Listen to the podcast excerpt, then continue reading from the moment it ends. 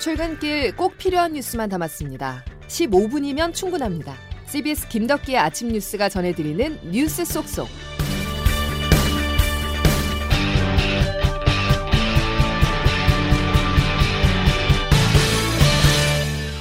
여러분 안녕하십니까? 4월 12일 김덕기 아침 뉴스입니다.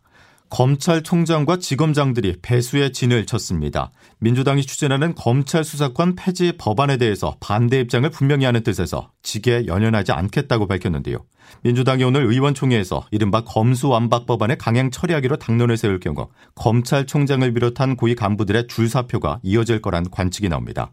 그만큼 검찰은 지금의 상황을 조직의 명운이 걸렸다고 보고 있습니다. 첫 소식 홍영선 기자입니다.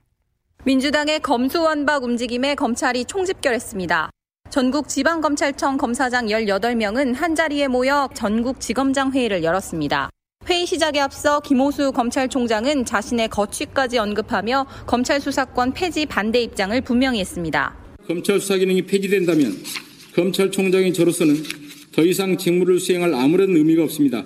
직에 연연하지 않겠습니다. 검사장들은 회의를 마치고 입장을 정리했습니다. 김후곤 대구지검장과 예세민 기조부장이 이례적으로 언론에 직접 입장을 설명했습니다. 지난해 형사사법제도 개편 이후 사건 처리 지연 등 문제가 해결되지도 않았고 검찰의 수사 기능을 폐지하는 법안이 성급히 추진된다면 피해는 국민들께 돌아갈 것이라는 의견을 모았습니다. 그러면서 국회에서 가칭 형사사법제도 개선 특위를 만들어 쟁점을 폭넓게 논의한 뒤 합리적 개선 방안을 마련해달라고 호소했습니다.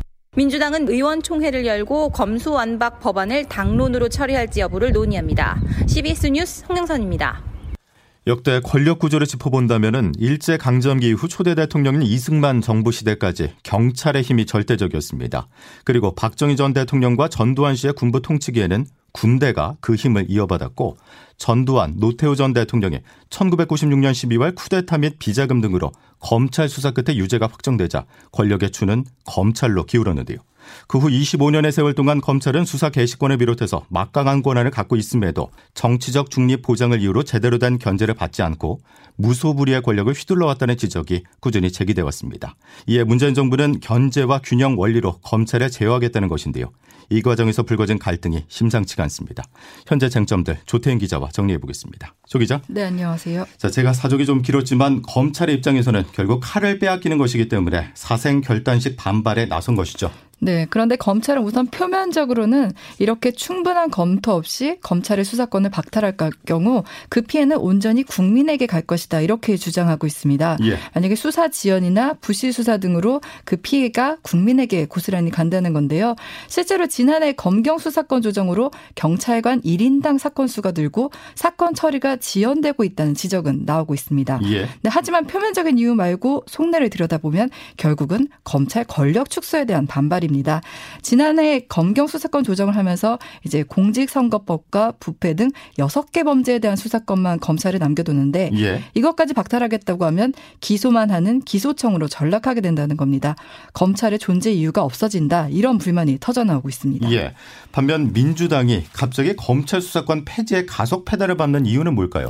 검찰총장 출신인 윤석열 정부에서 검찰이 민주당이나 현 정권의 불리한 부분에 대해서만 선택적으로 수사할 가능성을 우려하고 있습니다. 예. 최근에 3년간 한 방치해왔던 문재인 정부의 산업부 블랙리스트 사건이 대선이 끝나고 이제 본격화하는 모습이나 한동훈 검사장이 최근에 무혐의 혐의를 받은 것들 이런 우려를 더하고 있습니다. 예. 또 기본적으로 검찰의 공정성에 대한 불신도 깔려 있고요.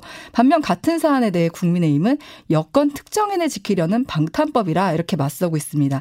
권성동 국민의힘 원내대표입니다. 특정인과 민주당이라는 내의 핵심 인사들 그리고 민주당에 대한 검찰 수사를 완전히 막겠다는 것입니다. 예. 한 가지 궁금한 게 더 있는데 검수완박이 왜 꼭 지금 추진해야 되는 것이냐 하는 이 부분입니다.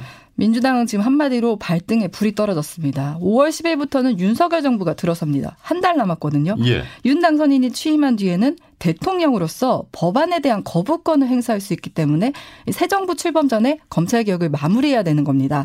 그리고 또 6월이면 법사위원장이 현재 민주당에서 국민의힘으로 바뀌게 되는데 예. 그렇게 되면 법안 처리는 더 어렵게 되고요. 또 최근 당내 강성 지지층을 중심으로 검수 완박에 대한 압박도 어느 정도 영향이 있을 것으로 보입니다. 예. 그런데 검찰에서 빼온 수사권을 어디에 주느냐 이 부분이 정해진 게 있을까요? 아니요. 지금 검찰로부터 박탈한 수사권을 어떻게 할 것인지에 대해서는 의견이 모아지지 않았어요. 예. 경찰에 예. 줄지 아니면 중대범죄수사청을 따로 설치하자는 의견들도 나오고 있는데 이들 방법 또한 경찰 조직이 비대해지거나 온전히 독립적일 수 없다는 한계들이 있습니다. 알겠습니다. 끝으로 이번 논란의 최대 분수령 오늘이라고 봐야 되겠죠? 네, 민주당 오늘 의총을 열고 의총에서 끝장 토론을 벌린다는 계획인데요. 검찰 수사권 분리의 구체적 입법 내용과 당론으로 법안을 처리할지 등을 논의할 계획입니다. 예. 정의당도 이제 국민이 시급한 과제라고 동의하는지 의문이다. 시기도 방식도 내용도 동의하기 어렵다며 지금 회의적인 반응을 보이고 있습니다. 아, 정의당 입장까지 알겠습니다. 네. 조태인 기자였습니다. 자, 이제 대구로 가보겠습니다. 윤석열 당선인이 오늘 오후 박근혜 전 대통령을 만납니다. 보수의 텃밭인 대구 경북을 찾아서 박근혜 전 대통령까지 만난다는 것은 여러 정치적 해석이 달릴 수밖에 없는데요. 특히 집권 초기 국정 동력을 좌우할 첫 시험대로 꼽히는 지방선거를 50일 앞둔 시점이라 보수 지지 기반을 넓히는 계기가 될지 주목됩니다. 보도에 김명지 기자입니다. 윤석열 당선인은 오늘 대구 달성에 박근혜 전 대통령 사절을 찾아갑니다. 집권 한 달여를 앞두고 이루어지는 이번 만남에서는 신구 보수 세력의 화합을 강조하는 메시지가 나올 것으로 예상됩니다. 윤 당선인이 이 자리에서 다음 달 대통령 취임식에 박 전 대통령을 직접 초대할 수도 있다는 관측도 나옵니다. 앞서 윤 당선인은 지난해 말 대선 토론 당시 박 전 대통령을 향해 미안한 감정을 갖고 있다고 밝히기도 했습니다. 정서적으로는 대단히 그 미안한 그런 마음을 인간적으로 가지고 있기 때문에 2016년 특검 수사팀장으로서 박근혜 정부의 국정농단 사건을 수사한 윤 당선인이 이번 만남으로 박 전 대통령과의 해묵은 악연을 풀어낼 수 있다는 기대가 모이는 이유입니다. 윤 당선인은 지난달 24일 박 전 대통령이 병원에서 퇴원해 사저에 입주했을 당시에도 축하난을 전달하며 박 전 대통령의 건강이 허락한다면 인사를 드리고 싶다는 뜻을 밝혔습니다. 한편 윤 당선인은 대구 경북을 시작으로 지방 순회를 다니며 국토 균형 발전에 대한 의지를 보이겠다고 설명했습니다. CBS 뉴스 김명지입니다. 정부가 우크라이나 무기 지원 요청을 거부한 사실이 뒤늦게 알려졌습니다. 주된 이유는 살상 무기 지원 불가 원칙 때문인데요. 하지만 젤렌스키 우크라이나 대통령이 어제 국회 화상 연설에서 러시아에 맞설 무기가 한국에 있다면서 군사장비 지원을 거듭 요청해 정부가 난감해하고 있습니다. 이 내용은 김영준 기자가 취재했습니다. 특유의 녹색 티셔츠 차림으로 화면에 나온 젤렌스키 대통령은 전쟁의 참혹함을 호소했습니다. 민간인들의 생활 기반이 파괴되었습니다. 교육기관만이 900곳 이상 파괴되었고 수많은 전원들도 파괴되었습니다. 한 달 넘게 포위돼 집중 공격을 받고 있는 마리우폴 모습을 영상으로 전하기도 하면서 우리나라의 무기 지원을 재차 요청했습니다. 러시아 그 미사일을 막을 수 있는 여러 가지 군사 장비가 한국에 있습니다.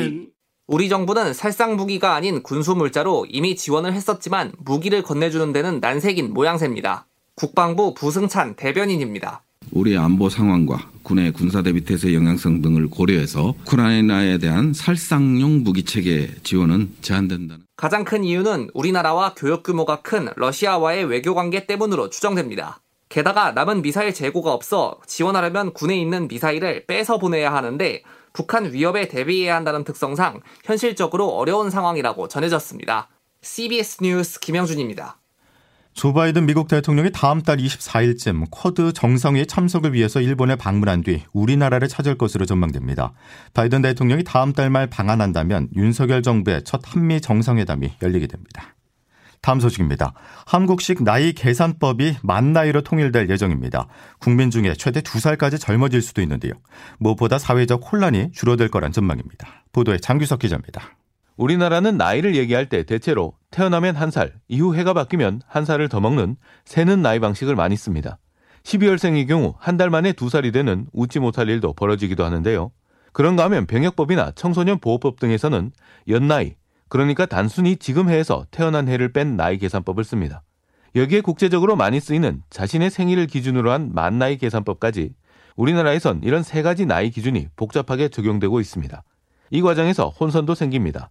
단체 협약에서 규정한 임금 피크 나이 56세는 연나이인지 만나이인지 이성 목욕탕에 출입이 가능하도록 한 4살은 기준이 뭔지 실제로 논란이 일기도 했습니다. 상황이 이렇다 보니 다른 나라의 규정을 적용할 때도 오해가 종종 발생하는데 대통령직 인수위는 불필요한 사회적 비용을 줄이는 차원에서 빠르면 내년 초부터 나이 기준을 만 나이로 통일하겠다고 밝혔습니다. 이번 만나이 통일은 이러한 사회 경제적 비용을 없애고 국민 생활의 혼란과 불편을 해소하기 위한 조치입니다. 다만 도입 초기 혼란이 커지는 것을 막기 위해 청소년 보호법과 병역법 같이 아예 법의 연나이 기준을 명시한 경우는 일단 해당 계산법을 유지하되 시간을 충분히 갖고 개정을 검토한다는 계획입니다. CBS 뉴스 장규석입니다. 일상 회복 준비에 속도가 붙고 있습니다. 정부는 사회적 거리두기 체계 전반에 대한 조정 논의에 착수했는데요. 이번 주 새롭게 발표될 내용에는 마스크 착용을 제외한 방역 조치 대부분이 해제될 가능성이 큽니다. 양승진 기자입니다. 방역 당국에 따르면 최근 코로나19 유행 규모는 국내 연구진의 평균 전망치를 밑돌고 있습니다. 중환자와 사망자도 정점을 지나 지속적인 감소세를 보이고 있습니다. 이런 가운데 정부는 사회적 거리두기 체계 전반에 대한 조정 논의에 착수했습니다. 위중증 환자가 급증하지 않고 현 의료 체계가 유지된다면 실내 마스크 착용을 제외한 거리두기 전면 해제를 검토 중입니다. 권덕철 보건복지부 장관입니다. 실내 마스크 정도를 제외하고 영업시간, 사적 모임, 대규모 행사 등 모든 방역 규제를 해제하고 일상에 가까운 체계로 정부는 18일부터 적용될 새 거리두기 조정안과 함께 포스트 오미크론 대응 체계를 오는 금요일 발표할 것으로 보입니다. 코로나19 백신 4차 접종 계획도 내일 발표할 예정입니다. 최근 신규 확진자 가운데 60세 이상 고령층 비율이 20% 안팎을 기록하고 사망자 95%가량이 고령층에서 나오고 있는 만큼 고령자를 중심으로 한 4차 접종 계획이 제시될 전망입니다. CBS 뉴스 양순일입니다. 우리나라 서울과 경기 인구를 합친 수보다 많은 시민들이 집에 격리되어 있습니다. 코로나19 감염 확산 차단을 위해서 중국 상하이는 벌써 2주째 고강도 봉쇄 조치를 이어가고 있는데요. 택배 기사들도 격리된 경우가 많아 생필품 배달이 어려운 상황입니다. 우리 교민들 역시 극도의 불편을 겪고 있습니다. 베이징에서 안성력 특파원입니다. 감염자 수가 연일 신기록을 갈아치우면서 봉쇄로 인한 생필품 부족에 시달리던 상하이 일부 주민들이 소규모지만 항의성 시위를 벌이기도 했습니다. 통제 하에 있는 중국의 매체들은 이 소식을 전하지 않고 있지만 개인 간 메신저 등을 통해서 관련 영상이 중국 전역으로 퍼져나가고 있습니다. 한 아파트 주민은 텅 빈 냉장고를 발코니에 전시한 사진을 올리며 봉쇄 10일의 참상을 전하기도 했습니다. 고통스럽기는 우리 교민들도 마찬가지입니다. 길어야 대여세 지속될 것으로 생각했던 봉쇄가 길어지면서 먹을 것과 생필품이 떨어지고 있는 겁니다. 상하이의 한 유학생입니다. 택배가 불가능한 상황이라서 필요한 물품을 구입하기 힘든 상황이고 하루에 라면 한 봉지나 과자 한 봉지로 버티시고 계시는 분들도 있다고 들었습니다. 이런 상황에서 교민 보호에 앞장서야 할 상하이 총영사관은 나름 최선을 다하고 있지만 방역과 격리로 여의치 않다며 송구스럽다는 말만 연발해 빈축을 사고 있습니다. 베이징에서 CBS 뉴스 안성용입니다. 강원도 양구와 경북 군위에서 발생한 산불이 계속 번지면서 사흘째 불길이 잡히지 않고 있습니다. 비가 내린다면 산불 진화에 큰 도움이 될 텐데요. 기상청 연결해 날씨 알아보겠습니다. 김수진 기상 리포터 전해주시죠. 네, 곳곳에서 크고 작은 화재가 잇따르면서 비 소식이 간절한 요즘인데요. 오늘 오전까지는 주로 수도권과 서해안을 중심으로 이슬비나 빗방울이 조금 떨어지는 곳이 있겠고 오늘 늦은 오후에 경기 북부, 강원 북부 지역부터 본격적으로 비가 시작돼서 오늘 밤 중북부 지역, 내일은 그 밖에 전국으로 비가 점차 확대되겠습니다. 그리고 경기 남부, 강원 남부, 충청 이남 지역에서는 모레 낮까지 비가 좀 더 이어지겠는데요. 예상 강우량은 모레까지 경기 남부, 강원도, 충청 북부, 제주의 5에서 3 30, 그 밖에 수도권과 강원 영서 북부, 충청 남부, 전북 경북의 5에서 10, 그 외에 남부 지방에 5mm 미만의 비가 이어지겠습니다. 이런 가운데 오늘 낮 최고 기온 구미 31도, 광주 28도, 서울 21도의 분포로 수도권을 제외하고는 여전히 초여름 같은 더운 날씨가 계속되겠습니다. 날씨였습니다. 젤렌스키 우크라이나 대통령의 절박한 호소가 국회에 울려 퍼졌습니다. 하지만 국회의원들의 관심은 너무도 낮았는데요. 빽빽하게 늘어쳐서 기립박수로 지지를 보냈던 다른 나라들과 달리 곳곳이 텅텅 비어 있었습니다. 6.25 전쟁 이후 국제사회의 많은 관심과 도움을 받았던 우리로서는 우크라이나의 절박한 호소에 더욱 공감하고 지지를 보냈어야 하지 않을까요? 자, 화요일 김덕기 아침 뉴스 여기서 마치겠습니다. 고맙습니다.